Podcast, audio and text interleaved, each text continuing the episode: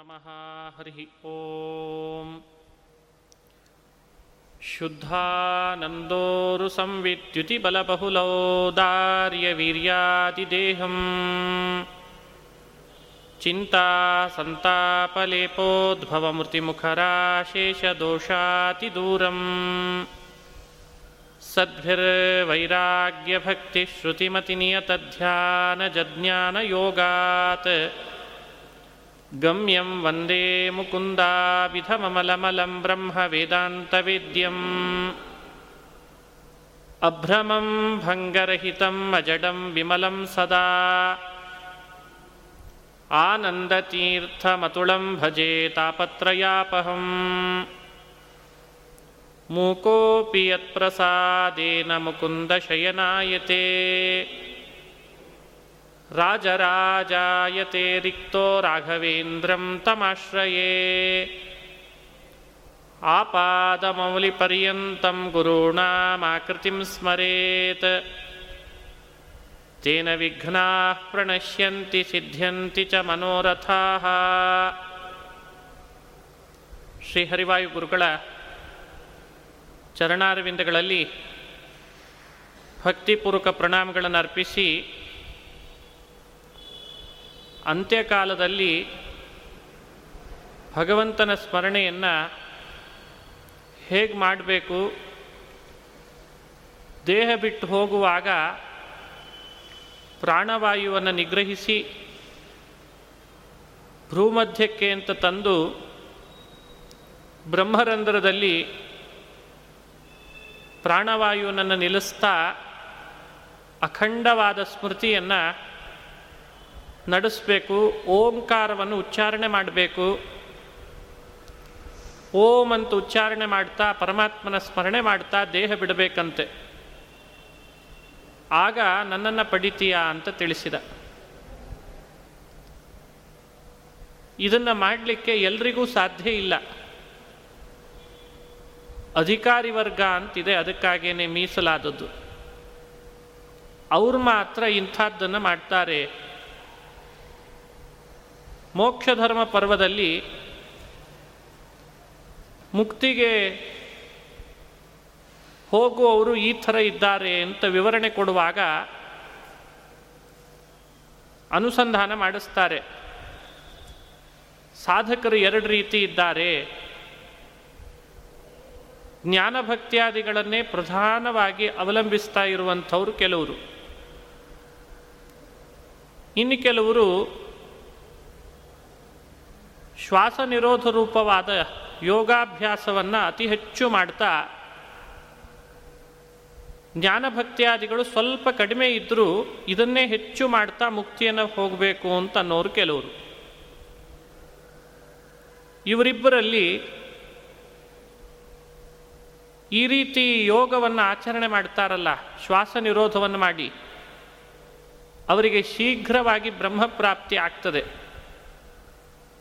ಆದರೆ ಶ್ರಮ ಜಾಸ್ತಿ ಇದೆ.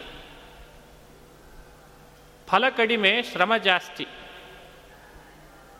ಮೊದಲನೆಯವರು ಅಂತೇನು ಹೇಳಿದೆ, ಅವರಿಗೆ ಶ್ರಮ ಅಲ್ಪ, ಫಲ ಅತ್ಯುತ್ತಮವಾದದ್ದು ಸಿಗುತ್ತದೆ ಅಂತ ತಿಳಿಸ್ತಾರೆ. ಹಾಗಾಗಿ ಮೊದಲನೆಯವರು ಶ್ರಮ ಕಡಿಮೆ, ಅತ್ಯುತ್ಕೃಷ್ಟವಾದ ಫಲವನ್ನು ಪಡಿತಾರೆ. ಜ್ಞಾನ, ಭಕ್ತಿ, ವೈರಾಗ್ಯದಿಂದ ಸಂಪೂರ್ಣರಾಗಿ ಅವುಗಳನ್ನೇ ಪ್ರಧಾನ ಅಂತ ಅವಲಂಬಿಸಿ ಸಾಧನೆ ಮಾಡೋರು. ಪಾನೇನತೆ ದೇವಕಥಾ ಸುಧಾಯಾ ಪ್ರವೃದ್ಧ ಭಕ್ತಿಯ ವಿಶದಾಶಯಾಯೇ ವೈರಾಗ್ಯಸಾರಂ ಪ್ರತಿಲಭ್ಯ ಬೋಧಂ. ಯಥಾಂಜಸಾ ತ್ವಾಮುಪ ತ್ವಾಂ ಆಪುರಧಿ ಅಕುಂಠ್ಯಧಿಷ್ಣ್ಯಂ ಅಂತಾರೆ. ಯಥಾಂಜಸಾತ್ವಾಪುರಕುಂಠಧಿಷ್ಣ್ಯಂ. ಇದು ಆಗ್ತಾನೆ ತಿಳಿಸಿದಂತೆ ಜ್ಞಾನಭಕ್ತಿಯಾದಿಗಳನ್ನೇ ಅತಿ ಹೆಚ್ಚು ಅವಲಂಬಿಸಿ ಸಾಧನೆ ಮಾಡುವವರು. ಅವರ ಬಗ್ಗೆ ತಿಳಿಸುವಂಥ ಮಾತು. ಪ್ರವೃದ್ಧ ಭಕ್ತಿಯ ವಿಷದಾಶಯ ಯೇ. ವೈರಾಗ್ಯ ಸಾರಂ ಪ್ರತಿಲಭ್ಯ ಬೋಧಂ ಅಂದ್ರೆ ಆ ಅಭಿಪ್ರಾಯ. ಇನ್ನೊಂದು ರೀತಿ ಇದ್ದಾರೆ. ತಥಾ ಪರೇ ತ್ವಾತ್ಮ ಸಮಾಧಿ ಯೋಗ. ಬಲೇನ ಜಿತ್ವಾ ಪ್ರಕೃತಿಂ ಬಲಿಷ್ಠಾ. ತ್ವಾಮೇವ ಧೀರಾ ಪುರುಷಂ ವಿಶಂತಿ ತೇಷಾಂ ಶ್ರಮ ಸ್ಯಾತ್. ನತು ಸೇವಯಾತೆ, ತೇಷಾಂ ಶ್ರಮ ಸ್ಯಾತ್. ನತು ಸೇವಯಾತೆ ಅಂತ ಭಾಗವತದಲ್ಲಿಯೂ ಕೂಡ ಈ ವಿಷಯವನ್ನು ಸ್ಪಷ್ಟಪಡಿಸಿದ್ದಾರೆ. ಮೋಕ್ಷಧರ್ಮ ಪರ್ವ ಹಾಗೂ ಭಾಗವತ ಎರಡನ್ನೂ ನಾವು ಆಲೋಚನೆ ಮಾಡಿದರೆ ಎರಡು ಥರದ ಅಧಿಕಾರಿಗಳಿದ್ದಾರೆ ಅನ್ನೋದು ಸ್ಫುಟವಾಗಿ ತಿಳಿದು ಬರ್ತದೆ. ಎರಡು ಥರದ ಸಾಧಕರಿದ್ದಾರೆ ಅಂತ. ಭಗವಂತ ಇಬ್ಬರನ್ನೂ ಮನಸ್ಸಿನಲ್ಲಿಟ್ಟುಕೊಂಡು ಭಗವದ್ಗೀತೆಯಲ್ಲಿ ಈ ವಿಷಯಗಳನ್ನು ಪ್ರಸ್ತಾಪ ಮಾಡ್ತಿದ್ದಾನೆ ಅಂತ ನಾವು ಅನುಸಂಧಾನ ಮಾಡಬೇಕು. ಇನ್ನು ಪದಶಬ್ದದ ವ್ಯಾಖ್ಯಾನ ನಿನ್ನೆ ನೋಡಿದ್ವಿ. ತದ್ವಿಷ್ಣೋ ಪರಮಂ ಪದಂ. ಅಂತ ಶ್ರುತಿಯಲ್ಲಿ ಪದ ಅಂದರೆ ಭಗವಂತನ ಸ್ವರೂಪ ಅಂತ ವ್ಯಾಖ್ಯಾನಿಸ್ತಾರೆ. ಗೀಯಸೆ ಪದಮಿತ್ತೇವ, ಮುನಿಭಿ ಪದ್ಯಸೆ ಯತಃ ಅಂತ. ನಾರದ ಪುರಾಣದ ಮಾತು. ಹಾಗಾಗಿ ಪದ ವ್ಯಾಖ್ಯಾನ ಪದಶಬ್ದದ ವ್ಯಾಖ್ಯಾನ ಚಿಂತನೆ ಮಾಡ್ತಾ ಬಂದ್ವಿ. ಹದಿಮೂರು, ಹದಿನಾಲ್ಕು ಶ್ಲೋಕಗಳನ್ನು ನಿನ್ನೆ ಅನುಸಂಧಾನ ಮಾಡ್ತಾ ಹದಿನೈದನೇ ಶ್ಲೋಕ, ಹದಿನೈದನೇ ಶ್ಲೋಕದಲ್ಲಿ ಹೇಳುವಂಥ ವಿಷಯ ಸಂಕ್ಷಿಪ್ತವಾಗಿ ನಿನ್ನೆ ಚಿಂತನೆ ಮಾಡಿದ್ವಿ. ಹದಿನಾಲ್ಕರಲ್ಲಿ ಅನನ್ಯ ಚೇತಾ ಸತತಂ ಯೋ ಮಾಂ ಸ್ಮರತಿ ನಿತ್ಯಶಃ. ಅನನ್ಯಚೇತಾ ಬೇರೆ ವಿಷಯದ ಕಡೆ ಮನಸ್ಸನ್ನು ಇರಿಸದೇ ಇದ್ದಂತೆ ಮಾಡ್ಕೋ. ಹಾಗೆ ನನ್ನನ್ನು ನಿತ್ಯ ಸ್ಮರಣೆ ಮಾಡಿದಿ ಅಂತಾದರೆ, ಅವನು ಅಂತ್ಯಕಾಲದಲ್ಲಿ ನನ್ನ ಸ್ಮರಣೆ ಮಾಡ್ತಾನೆ ಅಂತ ವಿವರಣೆ ಕೊಟ್ಟ. ಹದಿನೈದನೇ ಶ್ಲೋಕ ಆಗಬೇಕು. ಇದನ್ನು ಸಂಕ್ಷಿಪ್ತವಾಗಿ ನಿನ್ನೆ ತಿಳಿಸಿದ್ದೆ. ಮಾಮುಪೇತ್ಯ ಪುನರ್ಜನ್ಮ ದುಃಖಾಲಯಮಶಾಶ್ವತಂ. ನಾಪ್ನುವಂತಿ ಮಹಾತ್ಮನಃ. ಸಂಸಿದ್ಧಿಂ ಪರಮಾಂ ಗತಾಹ ಇದು ಶ್ಲೋಕ. ಹಿಂದೆ ಶ್ರೀಕೃಷ್ಣ ಪರಮಾತ್ಮ ಪರಮಾಗತಿಯನ್ನು ಹೊಂದುತ್ತಾನೆ. ಹೀಗೆ ದೇಹ ಬಿಡುವನು ಪರಮಾಗತಿಯನ್ನು ಹೊಂದುತ್ತಾನೆ ಅಂತ ತಿಳಿಸಿದ. ಆ ಪ್ರಾಪ್ತಿ ರೂಪವಾದ ಪರಮಾಗತಿ ಏನಿದೆ ತದುಪಾಯೋಕ್ತಿ ಪೂರ್ವಕವಾಗಿ ಪರಮಾಗತಿಯ ವಿವರಣೆಯನ್ನು ಮಾಡಲಿಕ್ಕೆ ಈ ಶ್ಲೋಕ ಬಂದಿದೆ. ಹಿಂದೆ ತಸ್ಯಾಹಂ ಸುಲಭ ಪಾರ್ಥ ಅಂತ ಬೇರೆ ಹೇಳಿದ. ಪರಮಾಗತಿಯನ್ನು ಹೊಂದೋದು ಬಹಳ ಸುಲಭ ಇದೆ ಅರ್ಜುನ ಅಂತಂದ. ಪರಮಾಗತಿಯನ್ನು ಹೊಂದೋದು ಸುಲಭ ಇದೆ ಅಂತ ಹೇಳಿದಾಗ ಭಗವಲ್ಲಾಭವೇ ಪರಮಾಗತಿ, ಅವನ ಪ್ರಾಪ್ತಿ ಅಂತ. ಅದರ ವಿವರಣೆಯನ್ನು ತಿಳಿಸ್ಬೇಕು. ಏನಾಗ್ತದೆ ಏನು ಫಲ ಬರ್ತದೆ, ಅದನ್ನು ವಿವರಣೆಯನ್ನು ಮಾಡಿ ಅವನ ಪ್ರಾಪ್ತಿನೇ ಫಲ ಅಂತ ಅರ್ಥ. ವಿವರಣೆ ಅಂದರೆ ಬೇರೆ ಅಲ್ಲ, ಅವನ ಪ್ರಾಪ್ತಿಗೆ ಪರಮಾಗತಿ ಅಂತ ಕರೆಯೋದು. ಅದೇ ಫಲವಾಗ್ತದೆ ಅಂತ ಅಭಿಪ್ರಾಯದಿಂದ ಭಗವತ್ ಪ್ರಾಪ್ತಿಯನ್ನು ಸ್ತೋತ್ರ ಮಾಡ್ತಾ ಇದ್ದಾನೆ. ಹದಿನೈದನೇ ಶ್ಲೋಕದ ವಿವರಣೆ, ಮಹಾತ್ಮನಃ ಜ್ಞಾನಿಗಳಾದವರು ಮಾಂ ಉಪೇತ್ಯ ಪರಮಾಗತಿಯ ವಿವರಣೆ, ನನ್ನನ್ನು ಪಡೆದು ದುಃಖಾಲಯಂ ದುಃಖದ ಖನಿಯಾದಂತಹ ಅಶಾಶ್ವತವಾದ ಅಂದರೆ ಅನಿತ್ಯವಾದ. ಪುನರ್ಜನ್ಮ ಅನ್ನೋಲ್ಲಿ ಜನ್ಮ ಅಂದರೆ ದೇಹ ಸಂಬಂಧ. ಪುನಃ ನ ಆಪ್ನುವಂತಿ. ನನ್ನನ್ನು ಒಂದು ಬಾರಿ ಪಡೆದ ಮೇಲೆ ಮತ್ತೆ ಅವನಿಗೆ ಜನ್ಮ ಅಂತ ಇಲ್ಲ. ಇದು ಅಭಿಪ್ರಾಯ ಕೃಷ್ಣ ಪರಮಾತ್ಮ ಹೇಳ್ತಾ ಇರೋದು. ಯಾಕೆ? ಪರಮಾಂ ಸಿದ್ಧಿಂ ಗತಾಹ. ಮೋಕ್ಷವನ್ನು ಪಡೆದ ಮೇಲೆ ಮತ್ತೆ ಜನ್ಮ ಅಂತ ಅನ್ನೋದು ಇಲ್ಲ ಅಂತ ಅರ್ಥ. ಇದರ ಬಗ್ಗೆ ನಾವು ಚಿಂತನೆ ಮಾಡಬೇಕು. ಬಹಳ ಜನ ಹುಟ್ಟು ಸಾವುಗಳ ಚಕ್ರದಲ್ಲಿ ಮುಡುಗಿದವರು ಏನು ಮಾಡಿದರೂ ಮತ್ತೆ ಹುಟ್ಟಲೇಬೇಕಾ ಏನು ಮಾಡಿದರೂ ಮತ್ತೆ ಇಲ್ಲಿ ಸಾಯಲೇಬೇಕಾ? ಅಂತ ಮಾತನಾಡ್ತಿರ್ತಾರೆ. ಕೃಷ್ಣ ಒಂದು ವಿಷಯವನ್ನು ಎಲ್ರಿಗೂ ತಿಳಿಸ್ತಾ ಇದ್ದಾನೆ. ಹಾಗೇನಿಲ್ಲ ಮತ್ತೆ ಹುಟ್ಟಲೇಬೇಕು ಅಂತೇನು ಅನ್ಕೊಳ್ಬೇಡ. ಮತ್ತೆ ಸಾವು ಬರಲೇಬೇಕು ಅಂತ ಅನ್ಕೊಳ್ಬೇಡ. ಹುಟ್ಟಿದವನಿಗೆ ಸಾವು. ಹುಟ್ಟೇ ಇಲ್ಲ ಅಂದರೆ ಸಾವು ಎಲ್ಲಿದ ಬರ್ತದೆ? ಹುಟ್ಟಿದ್ದಿದ್ರೆ ಸಾವಿನ ಬಗ್ಗೆ ಚರ್ಚೆ ಮಾಡಬೇಕು. ಹುಟ್ಟಿಲ್ಲದಂತೆ ಮಾಡ್ತೇನೆ ಅಂತಂದ. ಅರೇ, ಹುಟ್ಟಿಲ್ಲದಂತೆ ಮಾಡೋದಾ? ಅಂದ್ರೆ ಏನರ್ಥ?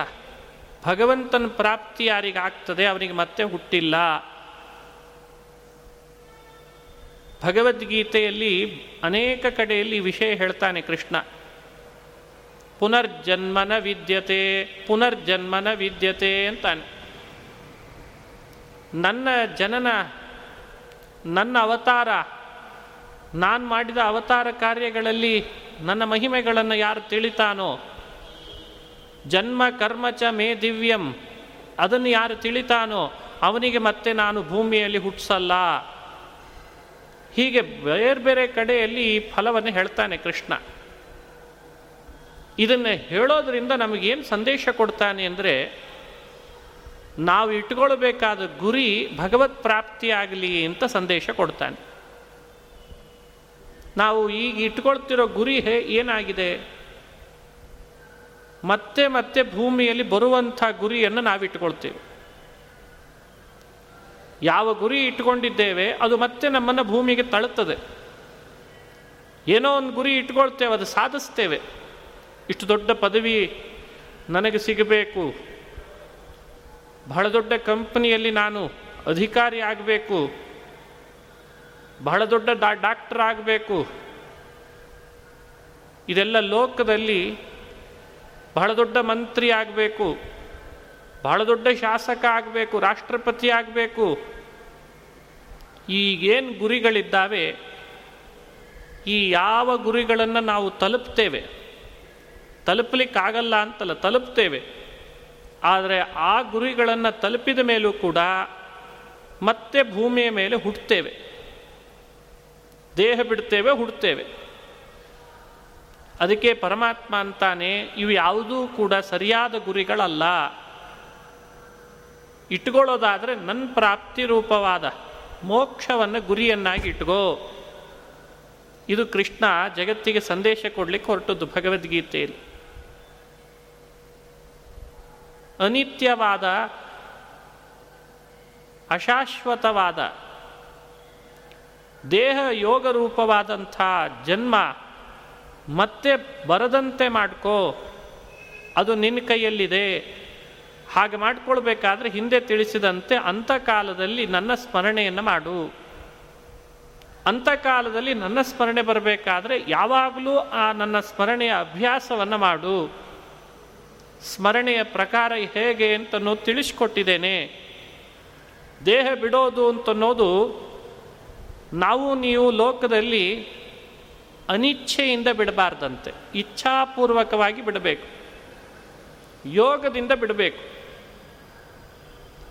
ನಾಡಿಗಳನ್ನು ಪರಿಶುದ್ಧ ಮಾಡಿಕೊಂಡು ಉಳಿದ ದ್ವಾರಗಳನ್ನು ನಿಯಂತ್ರಿಸಿ ಬ್ರಹ್ಮನಾಡಿಯ ಮೂಲಕವಾಗಿ ಪ್ರಾಣ ನಿರೋಧ ಮಾಡಿ ಬ್ರಹ್ಮರಂಧ್ರದಿಂದ ದೇಹ ಬಿಡಬೇಕು. ಇದು ಸರಿಯಾದ ಕ್ರಮ. ಇನ್ನು ವಿಸ್ತಾರವಾಗಿ ಹೇಳ್ತಾರೆ ಯೋಗಶಾಸ್ತ್ರಗಳಲ್ಲಿ ಇದರ ಬಗ್ಗೆ. ಕೃಷ್ಣ ಅದರ ಮಾಹಿತಿಯನ್ನು ನಮಗೆ ಒದಗಿಸಿ, ಹೀಗೆ ಬಿಡು, ನನ್ನ ಪ್ರಾಪ್ತಿ ಆಗ್ತದಪ್ಪ ಅರ್ಜುನ. ಆಮೇಲೆ ಮತ್ತೆ ನಿನಗೆ ಜನ್ಮ ಇಲ್ಲದಂತಾಗ್ತದೋ ಅರ್ಜುನ ನಿಮಿತ್ತ ಅಷ್ಟೆ. ಉಳಿದವರಿಗೆಲ್ಲ ಇದನ್ನು ನಿರೂಪಣೆ ಮಾಡಿದ ಕೃಷ್ಣ ಪರಮಾತ್ಮ. ಹೀಗೆ ನಾಪ್ನುವಂತಿ ಮಹಾತ್ಮನಃ ಸಂಸಿದ್ಧಿಂ ಪರಮಾಂ ಗತಾಹ ಅಂದರೆ ಇಷ್ಟು ಅಭಿಪ್ರಾಯ ತಿಳ್ಕೊಂಡ್ವಿ. ಇನ್ನೊಂದು ರಹಸ್ಯ ಹೇಳ್ತಾನೆ ಕೃಷ್ಣ.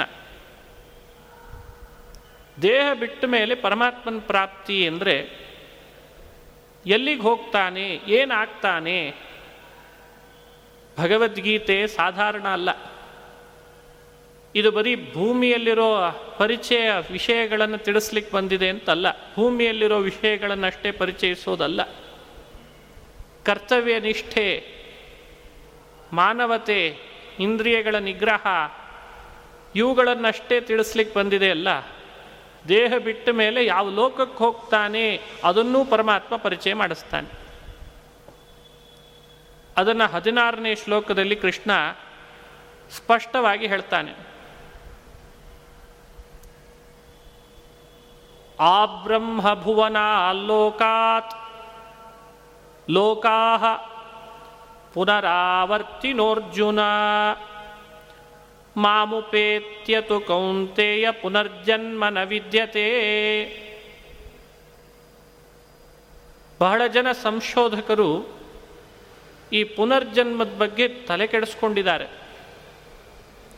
ಶ್ರೀಕೃಷ್ಣ ಅದರಲ್ಲಿ ಗೊಂದಲ ಬೇಡ ಅಂತ ಹೇಳಿಕೊಡ್ತಾನೆ. ಯಾವ ಲೋಕದ ತನಕ ಮೇಲ್ಭಾಗದಲ್ಲಿ ಜೀವರು ಪ್ರಯಾಣ ಮಾಡಿದಾಗ ಮತ್ತೆ ಪುನಃ ಭೂಮಿಗೆ ಬರಲಿಕ್ಕೆ ಅವಕಾಶ ಇದೆ. ಯಾವ ಲೋಕದ ತನಕ ಹೋದ ಮೇಲೆ ಮತ್ತೆ ಪುನಃ ಭೂಮಿಗೆ ಬರೋದೇ ಇಲ್ಲ. ಅವೆರಡನ್ನೂ ವಿಷಯವನ್ನು ಸ್ಪಷ್ಟವಾಗಿ ಹೇಳ್ತಾನೆ. ಬ್ರಹ್ಮಲೋಕ ಅಂತಿದೆ. ಬಹಳ ಮೇಲ್ಭಾಗದಲ್ಲಿರುವಂಥ ಲೋಕ. ದೇಹ ಬಿಟ್ಟವನು ಬ್ರಹ್ಮಲೋಕಕ್ಕೆ ಅಂತ ಹೋದ ಅಂದರೆ ಪುನರ್ಜನ್ಮ ಇಲ್ಲವೇ ಇಲ್ಲ ಅಂತ ಬಹಳ ಪ್ರಸಿದ್ಧವೇ. ಆದರೆ ಭಗವಂತ ನನ್ನನ್ನು ಪಡೆದವರು ಪುನರ್ಜನ್ಮಕ್ಕೆ ಬರಲ್ಲ ಅಂತ ವಿಶಿಷ್ಯವಾಗಿ ಹೇಳ್ದ. ಬ್ರಹ್ಮನ್ ಲೋಕಕ್ಕೆ ಹೋದ್ರೇ ಪುನರ್ಜನ್ಮ ಇಲ್ಲ. ನನ್ನನ್ನು ಪಡೆದ ಮೇಲೆ ಪುನರ್ಜನ್ಮ ಇಲ್ಲ ಅಂತ ಪರಮಾತ್ಮ ಪ್ರತ್ಯೇಕವಾಗಿ ಯಾಕೆ ಹೇಳ್ದ? ಮಾಂ ಉಪೇತ್ಯ ಪುನರ್ಜನ್ಮನ ಅಂತ ಹೇಳ್ದ ಕೃಷ್ಣ. ನನ್ನನ್ನು ಪಡೆದ ಮೇಲೆ ಪುನರ್ಜನ್ಮ ಇಲ್ಲ. ಕೆಲವು ಕಡೆ ಬ್ರಹ್ಮಲೋಕವನ್ನು ಪಡೆದವನಿಗೆ ಪುನರ್ಜನ್ಮ ಇಲ್ಲ ಅಂತ ಹೇಳ್ತದೆ. ಬಹಳ ಕಡೆಯಲ್ಲಿ ಲೋಕದ ವ್ಯವಹಾರನೂ ಇದೆ. ಬ್ರಹ್ಮಲೋಕಕ್ಕೆ ಹೋದ್ಮೇಲೆ ಮತ್ಯಾರ್ರಿ ಭೂಮಿಗೆ ಬರ್ತಾರೆ ಅಂತ. ಹಾಗೆ ಬೇರೆ ವಚನಗಳು ಪ್ರಮಾಣವಾಗಿದ್ದಾವೆ. ಶ್ರೀಕೃಷ್ಣ ಅದನ್ನು ಪ್ರತ್ಯೇಕವಾಗಿ ಹೇಳದೆ ಯಾಕೆ? ಅದಕ್ಕೆ ವಿವರಣೆ ಕೊಡ್ತಾ ಇದ್ದಾನೆ. ಪುನರಾವೃತ್ತಿ ಬ್ರಹ್ಮಲೋಕಕ್ಕೆ ಹೋದರೂ ಕೂಡ ಇದೆ ಅಂತ ಹೇಳ್ತಾನೆ ಕೃಷ್ಣ. ಎಲ್ಲಿಗೆ ಹೋದರೆ ಇಲ್ಲ ಅಂತನ್ನೋ ಕುತೂಹಲ ನಮಗೆ ಹುಟ್ಟುತ್ತದೆ. ಆ ಬ್ರಹ್ಮ ಭುವನ ಅಲ್ಲೋಕಾ ಪುನರಾವರ್ತಿನೋರ್ಜುನ ಅಂತ ಅದಕ್ಕೆ ತಿಳಿಸಿದ. ಶ್ಲೋಕ ಮೇಲ್ನೋಟಕ್ಕೆ ಒಂದು ಅರ್ಥ ಕೊಡ್ತದೆ, ಸ್ವಲ್ಪ ಕಠಿಣ ಇದೆ, ಅನುಸಂಧಾನ ಮಾಡಬೇಕಿದನ್ನು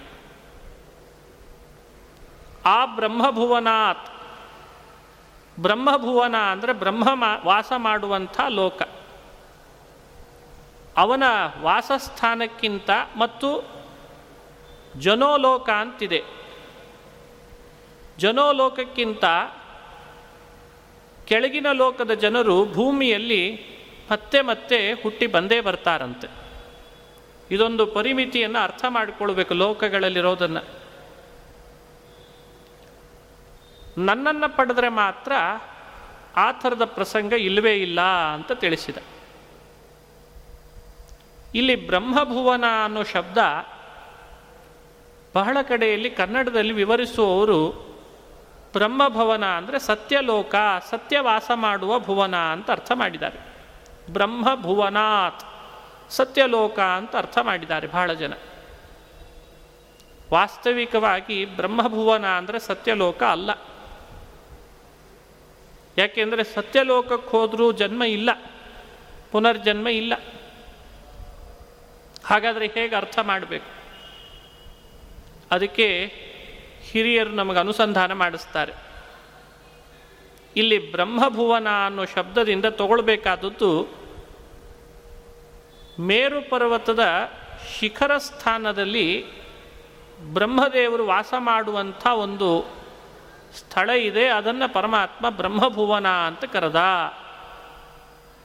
ಮೇರುಸ್ತ ಬ್ರಹ್ಮ ಸದನಾತ್ ಅರ್ವಾಕ್ತನ ಲೋಕಸ್ಥಾಹ ಪುನರಾವರ್ತಿನಃ ಅಂತ ಅರ್ಥ ಅಂತ. ಇಡೀ ಬ್ರಹ್ಮಾಂಡ ಐವತ್ತು ಕೋಟಿ ಯೋಜನದಷ್ಟು ಅಗಲವಾಗಿದೆ ಒಳಗಡೆಯಲ್ಲಿ. ಬ್ರಹ್ಮಾಂಡದ ಮಧ್ಯದಲ್ಲಿ ಮೇರು ಪರ್ವತ ಕೇಂದ್ರ ಬಿಂದುವಿನಂತಿದೆ. ಮೇರು ಪರ್ವತದ ಯಾವ ಭಾಗದಿಂದ ಬ್ರಹ್ಮಾಂಡದ ಗೋಡೆಯನ್ನು ಅಳೆದರೂ ಇಪ್ಪತ್ತೈದು ಕೋಟಿ ಯೋಜನದಷ್ಟು ಎಲ್ಲ ಕಡೆಯಲ್ಲಿ ಆಗಲ ಬರ್ತದೆ. ಯಾಕಂದರೆ ಅದು ಕೇಂದ್ರ ಬಿಂದು, ಮೇರು ಪರ್ವತದಿಂದ ಲೆಕ್ಕ ಹಾಕುವಾಗ ಬ್ರಹ್ಮಾಂಡದ ಮೇಲಿನ ಭಾಗ ಕರ್ಪರವನ್ನು ಚಿಂತನೆ ಮಾಡಿದರೆ ಅದು ಇಪ್ಪತ್ತೈದು ಕೋಟಿ ಯೋಜನ ಮೇರು ಪರ್ವತದಿಂದ. ಅದೇ ಮೇರು ಪರ್ವತದಿಂದ ಕೆಳಗಿನ ಕರ್ಪರದ ತನಕ ಅಳದ್ರೆ ಅದು ಇಪ್ಪತ್ತೈದು ಕೋಟಿ ಯೋಜನ. ಆ ಮೇರು ಪರ್ವತದ ಬಲಭಾಗ, ಎಡಭಾಗ ಅಥವಾ ಪೂರ್ವ, ಪಶ್ಚಿಮ, ಉತ್ತರ, ದಕ್ಷಿಣ ದಿಕ್ಕಿನ ಬ್ರಹ್ಮಾಂಡದ ಗೋಡೆಗೆ ಏನಾದರೂ ಅಳತೆ ಮಾಡಿದರೆ ಅದು ಇಪ್ಪತ್ತೈದು ಕೋಟಿ ಯೋಜನೆ. ಹಾಗಾಗಿ ಮೇರು ಪರ್ವತ ಬಂಗಾರಮಯವಾದದ್ದು ಲಕ್ಷ ಯೋಜನವಾದದ್ದು. ಅದು ಮೇಲ್ಭಾಗದಲ್ಲಿ ಅಗಲ ಇದೆ, ಕೆಳಭಾಗದಲ್ಲಿ ಸಣ್ಣ ಇದೆ ಅಂತೆ. ಬಹಳ ಅದ್ಭುತವಾದ ಪರ್ವತ ಮೇರು ಅಂತಂದರೆ. ಸುಮಾರು ಎಂಬತ್ತ ನಾಲ್ಕು ಸಾವಿರ ಯೋಜನದಷ್ಟು ಬಂಗಾರಮಯವಾದ ಪರ್ವತ ಭೂಭಾಗದಿಂದ ಮೇಲಿದೆ ಅಂತೆ. ಇನ್ನು ಹದಿನಾರು ಸಾವಿರ ಯೋಜನದಷ್ಟು ಭೂಮಿಯ ಒಳಗಡೆಯಲ್ಲಿ ಅದು ಹೋಗಿ ಕಚ್ಚಿಕೊಂಡಿದೆ ಅಂತೆ. ಹಾಗಾಗಿ ಮೇರು ಮೇಲ್ಗಡೆಯಲ್ಲಿ ಅಗಲ ಜಾಸ್ತಿ. ಆ ಮೇರು ಶಿಖರದಲ್ಲಿ ಬ್ರಹ್ಮದೇವರು ವಾಸ ಮಾಡ್ತಾರಂತೆ. ಆ ಶಿಖರ ಭಾಗದಲ್ಲಿ ಬ್ರಹ್ಮ ವಾಸ ಮಾಡ್ತಾನಲ್ಲ, ಅದನ್ನು ಬ್ರಹ್ಮಭುವನ ಅಂತ ಕರೀತಾರಂತೆ. ನೋಡಿ, ಇದು ಎಲ್ರಿಗೂ ಗೊತ್ತಾಗುವಂಥ ವಿಷಯ ಅಲ್ಲವೇ ಅಲ್ಲ ಸಾಧಾರಣರಿಗೆ. ಪುರಾಣ, ಮಹಾಭಾರತ, ಉಪನಿಷತ್ತು, ವೇದಗಳು ಒಂದೊಂದು ಜಾಗವನ್ನು ಒಂದೊಂದು ರೀತಿಯಾಗಿ ಅನುಸಂಧಾನ ಮಾಡ್ತಾರೆ, ಹೆಸರಿನಿಂದ ಕರಿತಿರ್ತಾರೆ. ಭಗವದ್ಗೀತೆಯನ್ನು ನಾವು ಅರ್ಥೈಸಿಕೊಳ್ಳುವಾಗ ಕೇವಲ ಗೀತೆಯನ್ನು ಸಂಸ್ಕೃತ ಬರ್ತದೆ ಅಂತ ಓದ್ಲಿಕ್ಕೆ ಹೋದರೆ ಏನೂ ಅರ್ಥ ಆಗಲ್ಲ. ಇವೆಲ್ಲ ಯೋಚನೆ ಮಾಡಿ ಅರ್ಥ ಮಾಡಬೇಕು. ನಾರಾಯಣ ಗೋಪಾಲಕಲ್ಪ ಅಂತ ಒಂದು ಗ್ರಂಥ. ಆ ಗ್ರಂಥದ ಹೆಸರೇ ನಾರಾಯಣ ಗೋಪಾಲ ಕಲ್ಪ ಅಂತ. ಅಲ್ಲಿ ಹೇಳುವಾಗ ಬ್ರಹ್ಮಭುವನ ಅಂತ ಯಾವುದನ್ನು ಕರೀತಾರೆ ಅಂತ ತಿಳಿಸಿದ್ದಾರೆ. ಆ ಮೇರು ಬ್ರಹ್ಮ ಸದನಾತ್ ಆಜನಾನ್ನ ಜನಿರ್ಭುವಿ. ತಥಾಪ್ಯಭಾವ ಸರ್ವತ್ರ ಪ್ರಾಪ್ಯೈವ ವಸುದೇವಜಂ. ಇದು ನಾರಾಯಣ ಗೋಪಾಲಕಲ್ಪ ಗ್ರಂಥದಲ್ಲಿ ಹೇಳಿದಂಥ ಮಾತು. ಜನ್ಮ ಭೂಮಿಯನ್ನು ಬಿಟ್ಟು ಮೇಲೆ ಹೋದವರಿಗೆಲ್ಲ ಇದೆನಾ? ಅಥವಾ ಯಾವ ಲೋಕಕ್ಕೆ ಹೋದರೆ ಮತ್ತೆ ಪುನಃ ಜನ್ಮ ಇದೆ ಭೂಮಿಯ ಮೇಲೆ? ಯಾವ ಲೋಕಕ್ಕೆ ಹೋದರೆ ಮತ್ತೆ ಪುನಃ ಜನ್ಮ ಇಲ್ಲ. ಇದರ ಬಗ್ಗೆ ಒಂದು ಅಪೂರ್ವವಾದ ಸ್ಟಡಿ ಮಾಡುತ್ತದೆ ಈ ಗ್ರಂಥ. ಆ ಪ್ರಮಾಣಕ್ಕೆ ಅನುಗುಣವಾಗಿ ಗೀತೆಯಲ್ಲಿ ಬ್ರಹ್ಮಭುವನಾಥ್ ಶಬ್ದವನ್ನು ನಾವು ಅರ್ಥೈಸಿಕೊಳ್ಬೇಕು. ಎಷ್ಟು ಭಗವದ್ಗೀತೆ ಅರ್ಥಗರ್ಭಿತ, ಸಾಧಾರಣರಿಗೆ ತಿಳಿಲಿಕ್ಕೆ ಆಗಲ್ಲ ಇದನ್ನು. ಮೇಲ್ನೋಟಕ್ಕೊಂದು ಅರ್ಥ ಒಳಗಡೆಯಲ್ಲಿ ರಹಸ್ಯ ವಿಚಾರ ಮಾಡ್ತಾರೆ. ಆ ಮೇರು ಬ್ರಹ್ಮಸದನ ಅಂತಂದ್ರು. ಆ ಆ ಮೇರು ಬ್ರಹ್ಮಸದನ ಅಂತಂದ್ರೆ ಅಭಿಪ್ರಾಯ, ಮೇರು ಪರ್ವತದಲ್ಲಿರುವಂತಹ ಬ್ರಹ್ಮದೇವರ ಮನೆಯನ್ನು ಆರಂಭಿಸಿ, ಜನೋಲೋಕವನ್ನು ಆರಂಭಿಸಿ, ಮುಂದಿನ ಉನ್ನತ ಸ್ಥಾನ ಅಂತೇನೆಲ್ಲ ಇದ್ದಾವೆ. ಅವುಗಳ ಬಗ್ಗೆ ಯೋಚನೆ ಮಾಡ್ತಾ ಇದ್ದರೆ ಅವುಗಳಲ್ಲಿಗೆ ಯಾರು ಹೋಗ್ತಾರೆ? ಆಮೇಲೆ ಪುನಃ ಮತ್ತೆ ಜನ್ಮ ತಳಿಯಲ್ಲ ಅಂತ ಅರ್ಥ. ಆ ಮೇರು ಬ್ರಹ್ಮಸದನಾತ್, ಆ ಜನ ನ ಜನಿರ್ಭುವಿ. ಜನೋಲೋಕ ಹಾಗೂ ಬ್ರಹ್ಮದೇವರು ವಾಸ ಮಾಡಿರುವಂಥ ಮೇರು ಪರ್ವತದ ಶಿಖರದ ಬ್ರಹ್ಮಸದನ. ಇವುಗಳನ್ನು ಆರಂಭಿಸಿ ಮುಂದಿನ ಮೇಲಿನ ಸ್ಥಾನಗಳಿಗೆ ಹೋದಂತೆ ಮತ್ತೆ ಭೂಮಿಯಲ್ಲಿ ಹುಟ್ಟಲ್ಲ. ಅಲ್ಲಿ ಪರಮಾತ್ಮನನ್ನು ಪಡಿತಾನೆ ಅಲ್ಲಿಗೆ ಹೋದ್ಮೇಲೆ ಪರಮಾತ್ಮನನ್ನು ಪಡಿತಾನೆ ಅಂದರೆ ತಥಾಪ್ಯಭಾವ ಸರ್ವತ್ರ ಪ್ರಾಪ್ಯೈವ ವಸುದೇವಜಂ ಅಂತಂದರು. ಅಲ್ಲಿರುವ ಭಗವಂತನನ್ನು ಯಾರ್ಯಾರು ಪಡಿತಾರೋ ಅವರಿಗೆ ಯಾರಿಗೂ ಪುನರ್ಜನ್ಮದ ಅವಕಾಶ ಇಲ್ಲ. ಈ ಅಭಿಪ್ರಾಯ ಇಟ್ಟುಕೊಂಡು ಕೃಷ್ಣ ಪರಮಾತ್ಮ ಮಾತನಾಡ್ತಾನೆ ಅಂತ ಅರ್ಥ. ಮಹಾಮೇರುಸ್ತ ಬ್ರಹ್ಮಸದನಂ ಆರಭ್ಯ ನ ಪುನರಾವೃತ್ತಿ ಇಷ್ಟು ಸ್ಪಷ್ಟೀಕರಣ ತಿಳಿಲೇಬೇಕು ನಾವು. ಇಲ್ಲದೆ ಹೋದರೆ ಏನು ಹೇಳ್ತಿದ್ದಾನೆ ಕೃಷ್ಣ? ಎಲ್ಲಿಗೆ ಹೋದರೆ ಜನನ ಇಲ್ಲ, ಎಲ್ಲಿಗೆ ಹೋದರೆ ಮತ್ತೆ ಪುನಃ ಜನನ ಇದೆ, ಇದು ತಿಳಿಸೋರು ಯಾರು? ಎಲ್ಲಿ ಜನೋಲೋಕ, ಎಲ್ಲಿ ಬ್ರಹ್ಮಸದನ, ಸತ್ಯಲೋಕ ಎಲ್ಲಿದೆ, ಇವುಗಳ ಆ ಕಲ್ಪನೆನೂ ನಮಗಿರಲ್ಲ ಇವತ್ತು. ಅದನ್ನೆಲ್ಲ ಸ್ಪಷ್ಟವಾಗಿ ಅನುಸಂಧಾನ ಮಾಡಿಸ್ತಾರೆ. ಆ ಬ್ರಹ್ಮಭುವನಾಲೋಕಾ ಪುನರಾವರ್ತಿನೋರ್ಜುನ ಅಂತ ವ್ಯಾಖ್ಯಾನ ಮಾಡಿದ್ರಿಂದ ಇದನ್ನು ಅನುಸಂಧಾನ ಮಾಡಿಸಿದರು. ಮಾಮ ಮಾಮುಪೇತ್ಯತು ಕೌಂತೆಯ ಪುನರ್ಜನ್ಮನ ವಿದ್ಯತೆ. ಇಲ್ಲದೆ ಹೋಗಿದ್ರೆ ನೇರವಾಗಿ ಟ್ರಾನ್ಸ್ಲೇಟ್ ಮಾಡಿಬಿಟ್ರೆ ನನ್ನನ್ನು ಯಾರ್ಯಾರು ಪಡಿತಾರೋ ಅವರಿಗೆ ಪುನರ್ಜನ್ಮ ಇಲ್ಲ ಅಂತ ಇಷ್ಟೇ ವ್ಯಾಖ್ಯಾನ ಮಾಡಿಬಿಟ್ರೆ ಇವು ಯಾವುದೂ ಶ್ಲೋಕಕ್ಕೆ ವಿವರಣೆ ಕೊಡಲಿಕ್ಕೆ ಬರ್ತಿರಲಿಲ್ಲ. ಇಲ್ಲಿ ತನಕ ಒಂದು ವಿಷಯ, ಇದಾದ ಮೇಲೆ ಮತ್ತೊಂದು ವಿಷಯವನ್ನು ಹೇಳ್ತಾರೆ. ಕೃಷ್ಣ ಅಂದ, ಸಹಸ್ರಯುಗ ಪರ್ಯಂತಂ ಅಹರ್ಯದ್ ಬ್ರಹ್ಮಣೋ ವಿದುಹು, ರಾತ್ರಿಂ ಯುಗ ಸಹಸ್ರಾಂ ತಾಂ ತೇಹೋರಾತ್ರ ವಿದೋ ಜನಾ ನನ್ನನ್ನು ಪಡೆದ್ರೇ ಪುನರಾವೃತ್ತಿ ಇಲ್ಲ ಅಂತ ಪರಮಾತ್ಮ ಹೇಳಿದ. ಆದರೆ ಇಷ್ಟು ಪ್ರತಿಜ್ಞೆ ಮಾಡಿದ ಶ್ರೀಹರಿ, ಸೃಷ್ಟಿ ಪ್ರಳಯಾದಿಗಳನ್ನು ನಾನೇ ಮಾಡ್ತೇನೆ ಅಂತ ಮತ್ತಷ್ಟು ಸ್ಥಿರಪಡಿಸಲಿಕ್ಕೆ ಭಗವಂತ ಒಂದಿಷ್ಟು ಬೇರೆ ಬೇರೆ ವಿಷಯಗಳನ್ನು ಬ್ರಹ್ಮದೇವರ ದಿನ ಅಂದರೆ ಎಷ್ಟು? ರಾತ್ರಿ ಅಂತ ಯಾವುದನ್ನು ಕರೀತಾರೆ? ಅವುಗಳನ್ನೆಲ್ಲ ಪ್ರಸ್ತಾಪ ಮಾಡ್ತಾನೆ. ಕೇವಲ ಪ್ರತಿಜ್ಞಾ ಮಾತ್ರದಿಂದಲೇ ದೇವರನ್ನು ಪಡೆಯೋದು ಅಂತನ್ನೋದು ಸ್ಪಷ್ಟವಾಗಿ ತಿಳಿಯಲ್ಲ ನಮಗೆ. ಅದನ್ನು ಸ್ಥಾಪನೆ ಮಾಡಬೇಕು. ನನ್ನನ್ನು ಪಡೆದ್ರೆ ಮತ್ತೆ ಪುನಃ ಜನ್ಮ ಇಲ್ಲ. ಇದು ಸ್ಥಿರವಾಗಿ ನಮಗೆ ಮನಸ್ಸಿನಲ್ಲಿ ಉಳಿಬೇಕು.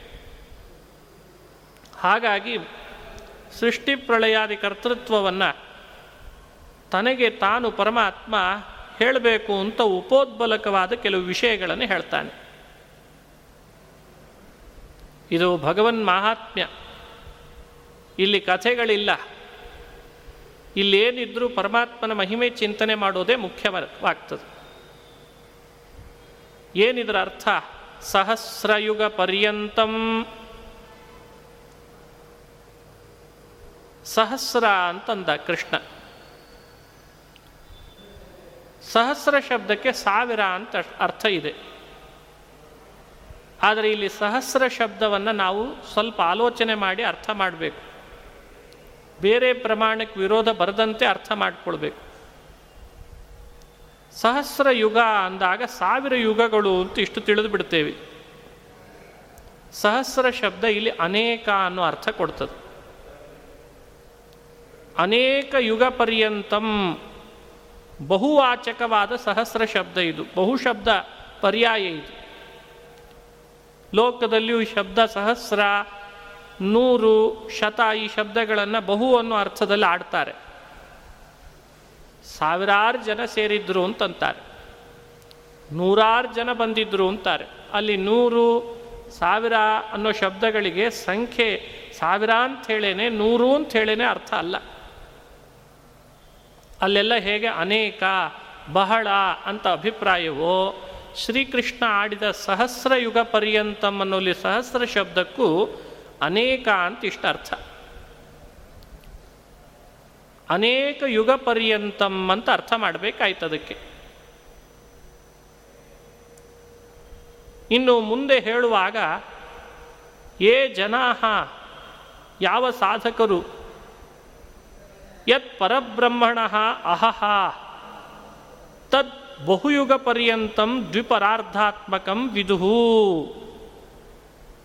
ಬಹುಯುಗಗಳ ಪರ್ಯಂತರವಾಗಿ ಆ ಬ್ರಹ್ಮದೇವರ ಹಗಲು ಅಂತ ತಿಳಿತಾರೆ ದ್ವಿಪರಾರ್ಧಾತ್ಮಕಂ. ಅದನ್ನು ದ್ವಿಪರಾರ್ಧ ದ್ವಿತೀಯ ಪರಾರ್ಧ ಅಂತ ಕರೀತಾರೆ. ಅದೇ ಪರಬ್ರಹ್ಮನಿಗೆ ರಾತ್ರಿ ಅಂತ ಹೇಳು ಕೂಡ ಬಹು ಸಹಸ್ರ, ಅದು ಮತ್ತೆ ಪುನಃ ಹಾಗೆ, ಯುಗ ಸಹಸ್ರಾಂ ತಾಂ ರಾತ್ರಿಂ.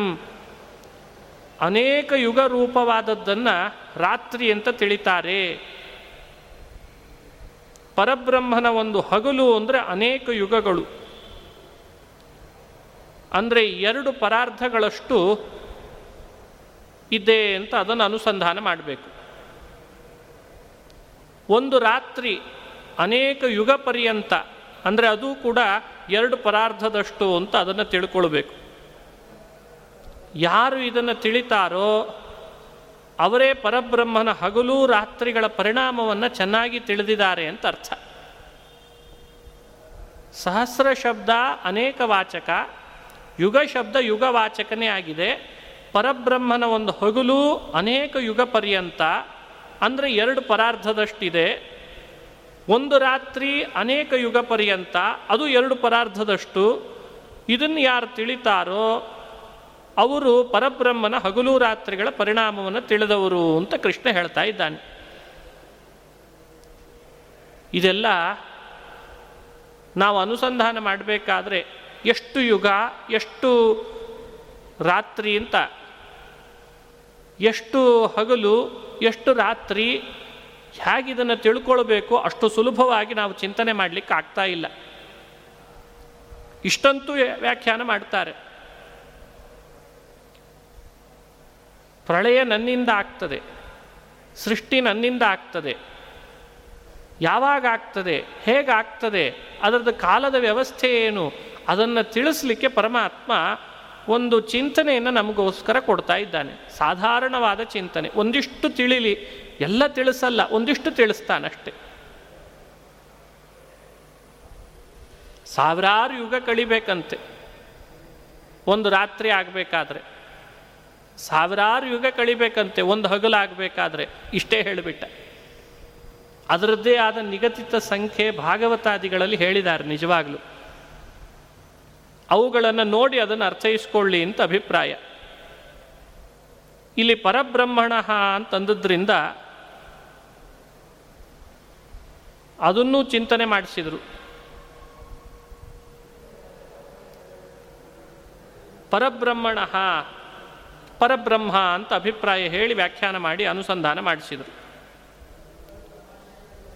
ಮುಂದೆ ಶ್ಲೋಕದಲ್ಲಿ ಹೇಳುವಾಗ ಹದಿನೆಂಟನೇ ಶ್ಲೋಕ. ಆಯಿತು. ಸಾವಿರಾರು ಯುಗಗಳು, ಹಗಲು ಸಾವಿರಾರು ಯುಗಗಳು ಅಂತಂದರೆ ರಾತ್ರಿ, ಅದು ಎರಡನೇ ಪರಾರ್ಧ, ಇದು ಎರಡು ಪರಾರ್ಧ ಅಂತ ಎರಡು ಪರಾರ್ಧಗಳಷ್ಟಿದೆ ಅಂತ ಹೇಳಿದರು ಸರಿ. ಪರ ಅಂತಂದರೆ ಬ್ರಹ್ಮದೇವರ ಆಯುಷ್ಯ. ಅರ್ಧ ಅಂದರೆ ಅರ್ಧ ಅಂತ ಅರ್ಥ. ನೂರಿದ್ರೆ ಅದರಲ್ಲಿ ಅರ್ಧ ಐವತ್ತು ಐವತ್ತು ಅಂತ ಯೋಚನೆ ಮಾಡಬೇಕು. ಹದಿನೆಂಟನೇ ಶ್ಲೋಕದಲ್ಲಿ ಕೃಷ್ಣ, ಆಯಿತು, ಮುಂದೇನೀಗ? ಪರಬ್ರಹ್ಮನ ಒಂದು ಹಗಲು ಅಂದ್ರೆ ಏನು? ಪರಬ್ರಹ್ಮನ ಒಂದು ರಾತ್ರಿ ಅಂದ್ರೆ ಸಾವಿರಾರು ಯುಗಗಳು ವಿವರಣೆ ಕೊಟ್ರಿ ಸರಿ ಮುಂದೇನು ಅದರಿಂದ ಅವ್ಯಕ್ತಾದ್ವ್ಯಕ್ತ ಯಸ್ಸರ್ವಾ ಪ್ರಭವಂತ್ಯಹರಾಗಮೇ, ರಾತ್ರ್ಯಾಗಮೇ ಪ್ರಲೀಯಂತೆ ತತ್ರೈವಾವ್ಯಕ್ತ ಸಂಜ್ಞಕೆ. ಹದಿನೆಂಟು, ಹತ್ತೊಂಬತ್ತರಲ್ಲಿ ಭೂತಗ್ರಾಮಸ್ಸಯೇವಾಯಂ ಭೂತ್ವಾ ಭೂತ್ವಾ ಪ್ರಲೀಯತೆ. ರಾತ್ರ್ಯಾಗಮೇ ವಶಃ ಪಾರ್ಥ. ಪ್ರಭವತ್ಯಹರಾಗಮೇ ನಾವು ಸಂಕ್ಷಿಪ್ತವಾಗಿ ತಿಳಿದಿರೋಣ, ಪರವಾಗಿಲ್ಲ. ವಿಶೇಷವಾಗಿ ಸಾಧ್ಯವಾದಷ್ಟು ಅನುಸಂಧಾನ ಮಾಡೋಣ. ಅವ್ಯಕ್ತಾದ್ ವ್ಯಕ್ತಯ ಸರ್ವಾಹ ಪ್ರಭವಂತಿ ಸೃಷ್ಟಿಕರ್ತೃತ್ವವನ್ನು ಶ್ರೀಹರಿ ಹೇಳ್ತಾನೆ. ಸರ್ವಾಹ ಅವ್ಯಕ್ತಾತ್ ಪ್ರಭವಂತಿ ಅಂತಾನೆ ಶ್ರೀಕೃಷ್ಣ.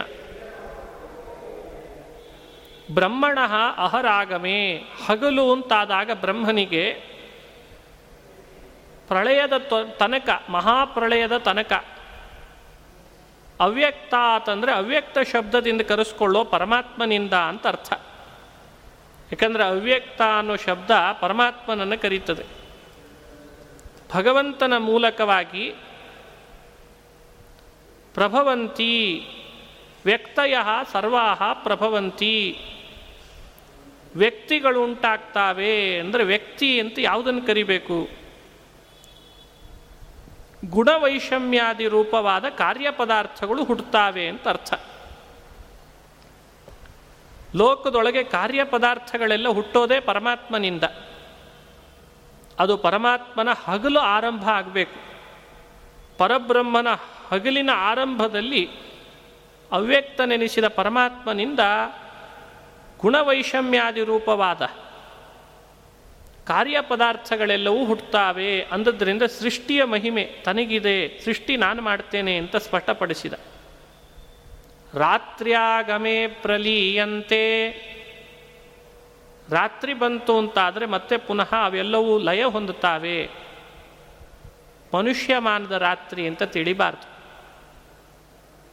ಮತ್ತು ರಾತ್ರಿ ಅಂದ್ರೆ ಅರ್ಥ ಏನಿಲ್ಲಿ? ಇಲ್ಲಿ ಆ ಭಗವಂತ ಹಿಂದೆ ಹೇಳಿದಂಥ ರಾತ್ರಿ. ಆ ರಾತ್ರಿಯ ಪ್ರಾರಂಭದಲ್ಲಿ ಅವ್ಯಕ್ತ ಅಂತ ಅನಿಸ್ಕೊಂಡ ಪರಮಾತ್ಮನಲ್ಲಿಯೇನೆ ಎಲ್ಲವೂ ಲಯ ಹೊಂದುತ್ತಾವೆ ಅಂತ ಅರ್ಥ. ಹಾಗಾಗಿ ಈ ಶ್ಲೋಕಕ್ಕೆ ವಿವರಣೆ ಕೊಡುವಾಗ ಅವ್ಯಕ್ತ ಅವ್ಯಕ್ತ ಅಂತ ಪರಮಾತ್ಮ ಎರಡು ಬಾರಿ ಹೇಳ್ತಾನೆ. ಅವ್ಯಕ್ತನಿಂದ ಹುಟ್ಟುತ್ತಾವೆ ಅವ್ಯಕ್ತನಲ್ಲಿ ಲಯ ಹೊಂದುತ್ತಾವೆ. ಅವ್ಯಕ್ತನಿಂದ ವ್ಯಕ್ತಿಗಳು ಹುಡ್ತಾವೆ. ವ್ಯಕ್ತ, ವ್ಯಕ್ತಿ ಅಂದರೆ ವ್ಯಕ್ತಿ ಅಂದರೆ ಕಾರ್ಯಪದಾರ್ಥ ಅಂತ ಅರ್ಥ.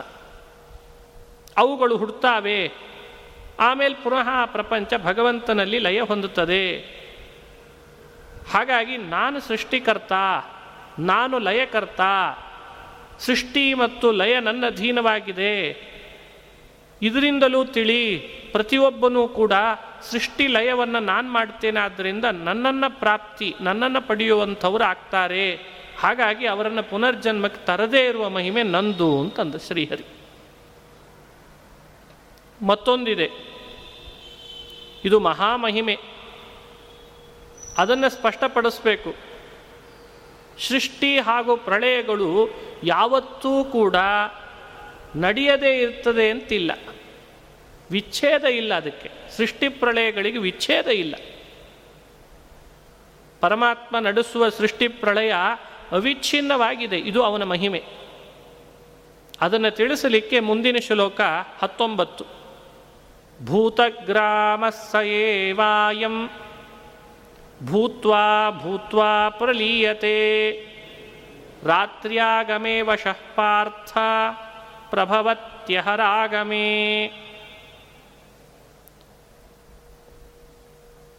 ಭೂತಗ್ರಾಮ ಸಯೇವಾಯಂ ಯಾವುದು ಹಿಂದಿನ ಜನ್ಮದಲ್ಲಿ ಲಯ ಹೊಂದಿರ್ತದೆ. ಆ ಚರಾಚರವಾದಂಥ ಸಮುದಾಯ, ಅದೇ ಭೂತಗ್ರಾಮ, ಅದಕ್ಕೆ ಸಯೇವ ಅಂತಂದ. ಅದು ಮತ್ತೆ ಪುನಃ ಬ್ರಹ್ಮನ ಹಗಲು ಬಂತು ಅಂತಾದರೆ ಮತ್ತೆ ಅವು ಹುಟ್ಟುತ್ತದೆ. ಭೂತ್ವ ಭೂತ್ವ, ಅವು ಮೇಲಿಂದ ಮೇಲೆ ಹುಟ್ಟುತ್ತಾವೆ. ರಾತ್ರಿ ಬಂದಾಗ ಪುನಃ ಪ್ರಲೀಯತೆ, ನಾಶವಾಗ್ತಾವೆ. ಪುನಃ ಅಹರಾಗಮೆ ಪ್ರಭವತಿ. ರಾತ್ರಿ ಆಗಮೇ ಪ್ರಲೀಯತೆ. ಹಗಲು ಬಂತ ಹುಟ್ಟು ಪಡಿತಾವೆ ರಾತ್ರಿ ಬಂತ ಲಯ ಪಡಿತಾವೆ ಲಯ ಅಂದರೆ ನಾಶ ನಾಶ ಹೊಂದುತ್ತಾವೆ.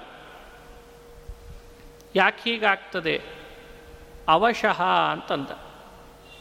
ಅ ಅಕಾರದಿಂದ ಕರೆಸ್ಕೊಳ್ಳೋ ಪರಮಾತ್ಮನಿಗೆ ವಶವಾಗಿವೆ ಆದ್ದರಿಂದ ಸ್ವತಂತ್ರ ಅಲ್ಲ ಆದ್ದರಿಂದ ಹುಟ್ಟು ಸಾವಿಗೆ ಶರಣಾಗ್ತಾವೆ. ಇದು ಎರಡೂ ಶ್ಲೋಕಗಳು. ಶ್ರೀಕೃಷ್ಣನ ಸೃಷ್ಟಿಯ ಮಹಿಮೆ, ಶ್ರೀಕೃಷ್ಣನ ಸಂಹಾರದ ಮಹಿಮೆಯನ್ನು ಸ್ಪಷ್ಟಪಡಿಸ್ತದೆ. ಅದು ಅವಿಚ್ಛಿನ್ನವಾಗಿ ನಡೀತದೆ. ಅವಿಚ್ಛಿನ್ನವಾಗಿ ನಡೆಸ್ತಾನೆ ಭಗವಂತ ಅಂತ ತಿಳಿ ಅಂತಾನೆ. ಹೀಗೆ ಅವ್ಯಕ್ತ ಅನಿಷ್ಕೊಂಡ ಶ್ರೀಹರಿಯಿಂದ ಕಾರ್ಯಪದಾರ್ಥಗಳೆಲ್ಲವೂ ಹುಟ್ಟುತ್ತಾವೆ, ಮತ್ತು ಪ್ರಳಯ ಹೊಂದುತ್ತಾವೆ. ಹಗಿಲಿನಲ್ಲಿ ಹುಟ್ಟ ಆದರೆ ರಾತ್ರಿಯಲ್ಲಿ ಲಯ ಇದೆ ಅಂತ ವ್ಯಾಖ್ಯಾನ ಮಾಡ್ತಾರೆ. ಹಗಲಿನಲ್ಲಿ ಹುಟ್ಟು, ರಾತ್ರಿಯಲ್ಲಿ ಪ್ರಳಯ ಅಂದರೆ ಬೇರೆಯವರಿಗೆ ಈ ಮಹಿಮೆ ಬರಲಿಕ್ಕೆ ಸಾಧ್ಯನ? ಎಂಥ ಅದ್ಭುತ ಪರಮಾತ್ಮ, ಅಂಥವನು ನಾನು ಅಂತ ಅನುಸಂಧಾನ ಮಾಡಬೇಕಂತ. ಇದು ಹದಿನೆಂಟು ಮತ್ತು ಹತ್ತೊಂಬತ್ತು ಶ್ಲೋಕಗಳನ್ನು ನೋಡಿದ್ದು. ಇಪ್ಪತ್ತರಲ್ಲಿ ಹಾಗೂ ಇಪ್ಪತ್ತೊಂದರಲ್ಲಿ ಜಗತ್ತಿಗೆ ಉತ್ಪತ್ತಿ ಹಾಗೂ ಲಯಗಳನ್ನು ಉಂಟು ಮಾಡ್ತಾನೆ ಸರಿ. ಇದೇ ರೀ, ಇದೇ ರೀತಿ ಹಗಲು ರಾತ್ರಿಗಳ ಉತ್ಪತ್ತಿ ಲಯ ಬರೀ ಜಗತ್ತಿಗಷ್ಟೇನೋ ಅಥವಾ ಪರಮಾತ್ಮನಿಂದ ಹೇಗೋ ಹಾಗೆ ಬೇರೆಯವರಿಂದ ಆಗ್ತದೋ ಅಂತ ಪ್ರಶ್ನೆ. ಅಂದರೆ ಪರಮಾತ್ಮನಿಗೂ ಕೂಡ ಇನ್ಯಾರಿಂದಲಾದರೂ ಉತ್ಪತ್ತಿ ಲಯಗಳು ಹಗಲು ರಾತ್ರಿಯಲ್ಲಿ ಆಗ್ತಾವ? ಜಗತ್ತಿಗೆ ಭಗವಂತನಿಂದ ಉತ್ಪತ್ತಿ ಲಯ. ಭಗವಂತನಿಗೆ ಇನ್ಯಾರದಿಂದಲಾದರೂ ಹಗಲು ರಾತ್ರಿಗಳಲ್ಲಿ ಉತ್ಪತ್ತಿ ಲಯ ಅಂತಿದೆನಾ? ಈ ಪ್ರಶ್ನೆಗೆ ಉತ್ತರ ಕೊಡಲಿಕ್ಕೆ ನನಗೆ ಇನ್ಯಾರಿಂದಲೂ ಕೂಡ ಉತ್ಪತ್ತಿ ಲಯಗಳು ಹಗಲು ರಾತ್ರಿಯಲ್ಲಿ ಆಗ್ತದೆ ಅಂತಿಲ್ಲ, ಜಗತ್ತಿಗೆ ಆಗ್ತದೆ. ಯಾಕಂದ್ರೆ ನಾನೇ ಮಾಡ್ತೇನೆ. ಅದನ್ನು ತಿಳಿಸ್ಲಿಕ್ಕೆ ಕೃಷ್ಣ ಹೇಳ್ದ, ಪರಸ್ಮಾತ್ತು ಪರಸ್ತಸ್ಮಾತ್ತು ಭಾವೋನ್ಯೋ ವ್ಯಕ್ತೋ ವ್ಯಕ್ತಾತ್ ಸನಾತನಃ. ಯಸ್ಸ ಸರ್ವೇಷು ಭೂತೇಷು, ನಶ್ಯತ್ಸು ನ ವಿನಶ್ಯತಿ ಅವ್ಯಕ್ತೋಕ್ಷರ ಇತ್ಯುಕ್ತ ತಾಮಾಹು ಪರಮಾಂ ಗತಿಂ. ಯಂ ಪ್ರಾಪ್ಯ ನ ನಿವರ್ತಂತೆ, ತದ್ಧಾಮ ಪರಮಂ ಮಮ. ಪರಮಾತ್ಮ ಅವ್ಯಕ್ತ ಅಂತ ಕರೆಸ್ಕೊಂಡದ್ದು ಇದೇ ಅರ್ಥದಲ್ಲಿ. ಇನ್ನೊಬ್ಬರಿಂದ ನಾನು ಹುಟ್ಟು ಪಡೆಯುವವನಲ್ಲ. ವ್ಯಕ್ತಿ ಅನ್ಯಸ್ಮಾತ್ನ ಮಮ ತಸ್ಮಾತ್ ಅಹಂ ಅವ್ಯಕ್ತ. ದೇವರ ಅವ್ಯಕ್ತ ಅಂತ ಯಾಕೆ ಕರೆಸ್ಕೊಳ್ತಾನೆ? ಇನ್ನೊಬ್ಬನಿಂದ ಅವನಿಗೆ ವ್ಯಕ್ತಿ ಇಲ್ಲ ಆದ್ದರಿಂದ ಅವನು ಅವ್ಯಕ್ತ. ಇನ್ಯಾರಿಂದಲಾದರೂ ಅವನು ವ್ಯಕ್ತನೇ ಆಗ್ತಿದ್ದಿದ್ರೆ ಅವನು ವ್ಯಕ್ತ ಅಂತ ಕರೆಸ್ಕೊಳ್ತಿದ್ದ. ಉಳಿದೆಲ್ಲ ಹೇಗೆ ವ್ಯಕ್ತಯ ಅಂತ ಕರೆಸ್ಕೊಂಡುವೋ ಹಾಗೆ ಅವನಿಗೂ ವ್ಯಕ್ತಿ ವ್ಯಕ್ತಯ ಅಂತ ಕರಿಬೋದಿತ್ತು. ಹೇಳ್ತಾನೆ ಪರಹ ತಸ್ಮಾತ್ತು ಭಾವ ಅನ್ಯ ಅವ್ಯಕ್ತ ವ್ಯಕ್ತಾತ್ ಸನಾತನ. ಅವ್ಯಕ್ತ ಅವ್ಯಕ್ತ ಅಂತ ಕರೆಸ್ಕೊಂಡಂಥ ಪರಮಾತ್ಮನು ತಸ್ಮಾತ್ ಪ್ರಳಯ ಹಾಗೂ ಹುಟ್ಟು ಇವುಗಳನ್ನು ಪಡ್ಕೊಳ್ಳುವ ಏನು ವ್ಯಕ್ತ ಪ್ರಪಂಚ ಇದೆ. ಭೂತಗ್ರಾಮಗಳು ಅವುಗಳಿಗಿಂತ ಅನ್ಯ ವಿಲಕ್ಷಣನಿದ್ದಾನೆ. ವಿಲಕ್ಷಣವಾದ ವ್ಯಕ್ತಿ, ಅದಕ್ಕೆ ಪರಹ. ಈ ಎಲ್ಲ ಪ್ರಪಂಚವೂ ಕೂಡ ವ್ಯಕ್ತಿ ಪಡೀತದೆ ಆದ್ದರಿಂದ ವ್ಯಕ್ತಿ, ವ್ಯಕ್ತ. ಇವಕ್ಕಿಂತ ಅನ್ಯ ವಿಲಕ್ಷಣ. ಭಾವ ಸ್ವತಂತ್ರ ಅಂತ ಅರ್ಥ. ಸ್ವತಂತ್ರ ಪರಹ ಸರ್ವೋತ್ತಮ. ಪರಮಾತ್ಮ ವ್ಯಕ್ತಕ್ಕಿಂತಲೂ ಪರಹ ವ್ಯಕ್ತಕ್ಕಿಂತಲೂ ಅನ್ಯ, ವ್ಯಕ್ತಕ್ಕಿಂತಲೂ ಭಾವ ಸನಾತನ. ಅತ್ಯುತ್ತಮನಾಗಿದ್ದಾನೆ ಅನಾದಿ ನಿತ್ಯನಾಗಿದ್ದಾನೆ ಯಸ್ಸ ಸರ್ವೇಷು ಭೂತೇಷು, ನಶ್ಯತ್ಸು ನ ವಿನಶ್ಯತಿ. ಸರ್ವೇಷು ಭೂತೇಷು ನಶ್ಯತ್ಸು ಸತ್ಸು, ನ ಏಷಃ ವಿನಶ್ಯತ್. ಎಲ್ಲ ಭೂತ ಪದಾರ್ಥಗಳು ನಾಶ ಹೊಂದುತ್ತವೆ. ಆದರೆ ಈತ ಮಾತ್ರ ಅವುಗಳಲ್ಲಿರುವವ. ಅವುಗಳಿಗೆ ನಾಶವಾದರೂ ಈತನಿಗೆ ನಾಶ ಇಲ್ಲ. ಈ ಅರ್ಥದಲ್ಲಿಯೂ ಅವ್ಯಕ್ತ, ಈ ಅರ್ಥದಲ್ಲಿಯೇ ಅಕ್ಷರ. ಹಾಗಾಗಿ ಅಕ್ಷರ ಅಂತ ಕರೀತಾರೆ. ಸರ್ವಾತ್ಮನ ನಾಶ ಇಲ್ಲ. ಸರ್ವಾತ್ಮನ ನಾಶ ಇಲ್ಲ ಆದ್ದರಿಂದ ಅವ್ಯಕ್ತನಪ್ಪ. ಅವ್ಯಕ್ತೋಕ್ಷರ ಇತ್ಯುಕ್ತ ತಾಮಾಹು ಪರಮಾಂ ಗತಿಂ. ಯಂ ಪ್ರಾಪ್ಯ ನ ನಿವರ್ತಂತೆ ತದ್ಧಾಮ ಪರಮಂ ಮಮ. ಅವ್ಯಕ್ತ, ಈಗ ತಾನೇ ಹೇಳಿದ ವಿವರಣೆ ಅವ್ಯಕ್ತ ಶಬ್ದದ್ದು. ನಾಶ ಇಲ್ಲದೆ ಇರೋಣ ಆದ್ದರಿಂದ ಸರ್ವಾತ್ಮನ ನಾಶ ಇಲ್ಲದೆ ಇರುವವ. ಆದ್ದರಿಂದ ಇದೇ ಇವನು ಅಕ್ಷರನೂ ಹೌದು, ಅವ್ಯಕ್ತನೂ ಹೌದು.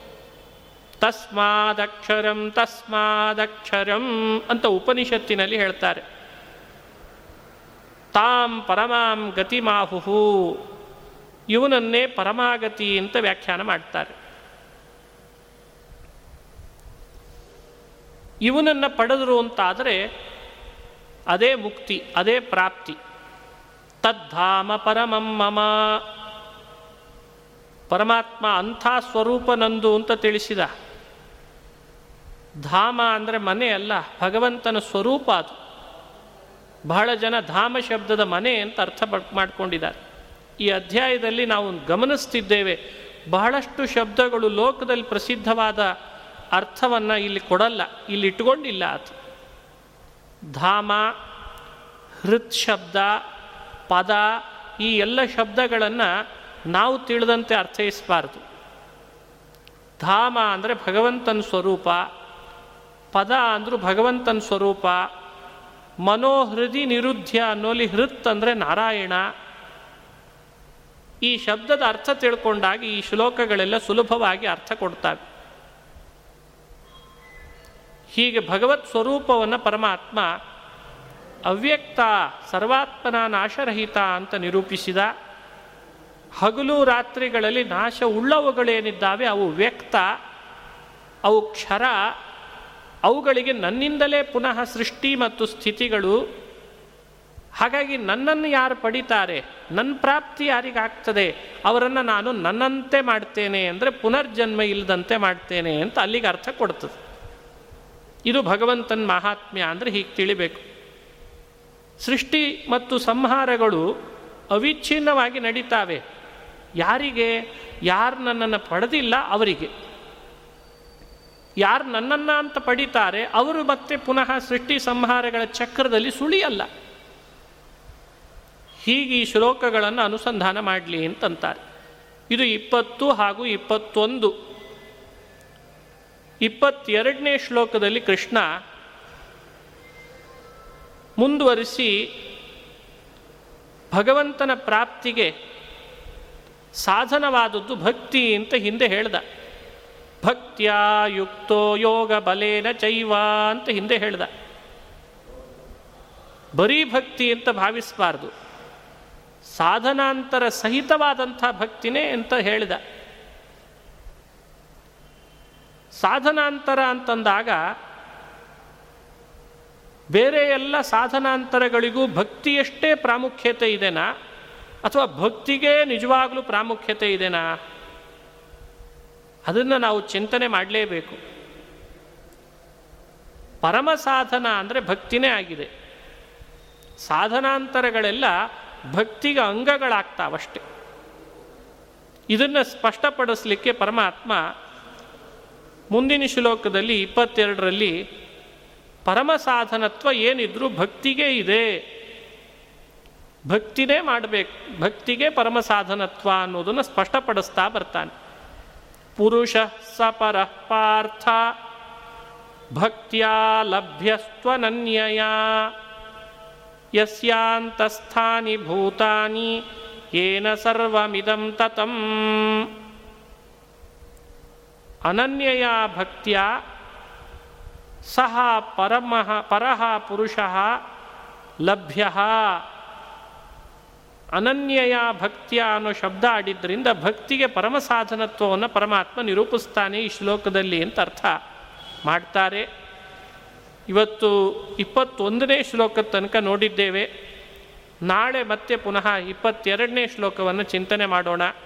ಶ್ರೀಕೃಷ್ಣಾರ್ಪಣಮಸ್ತು ಹರಯೇ ನಮಃ.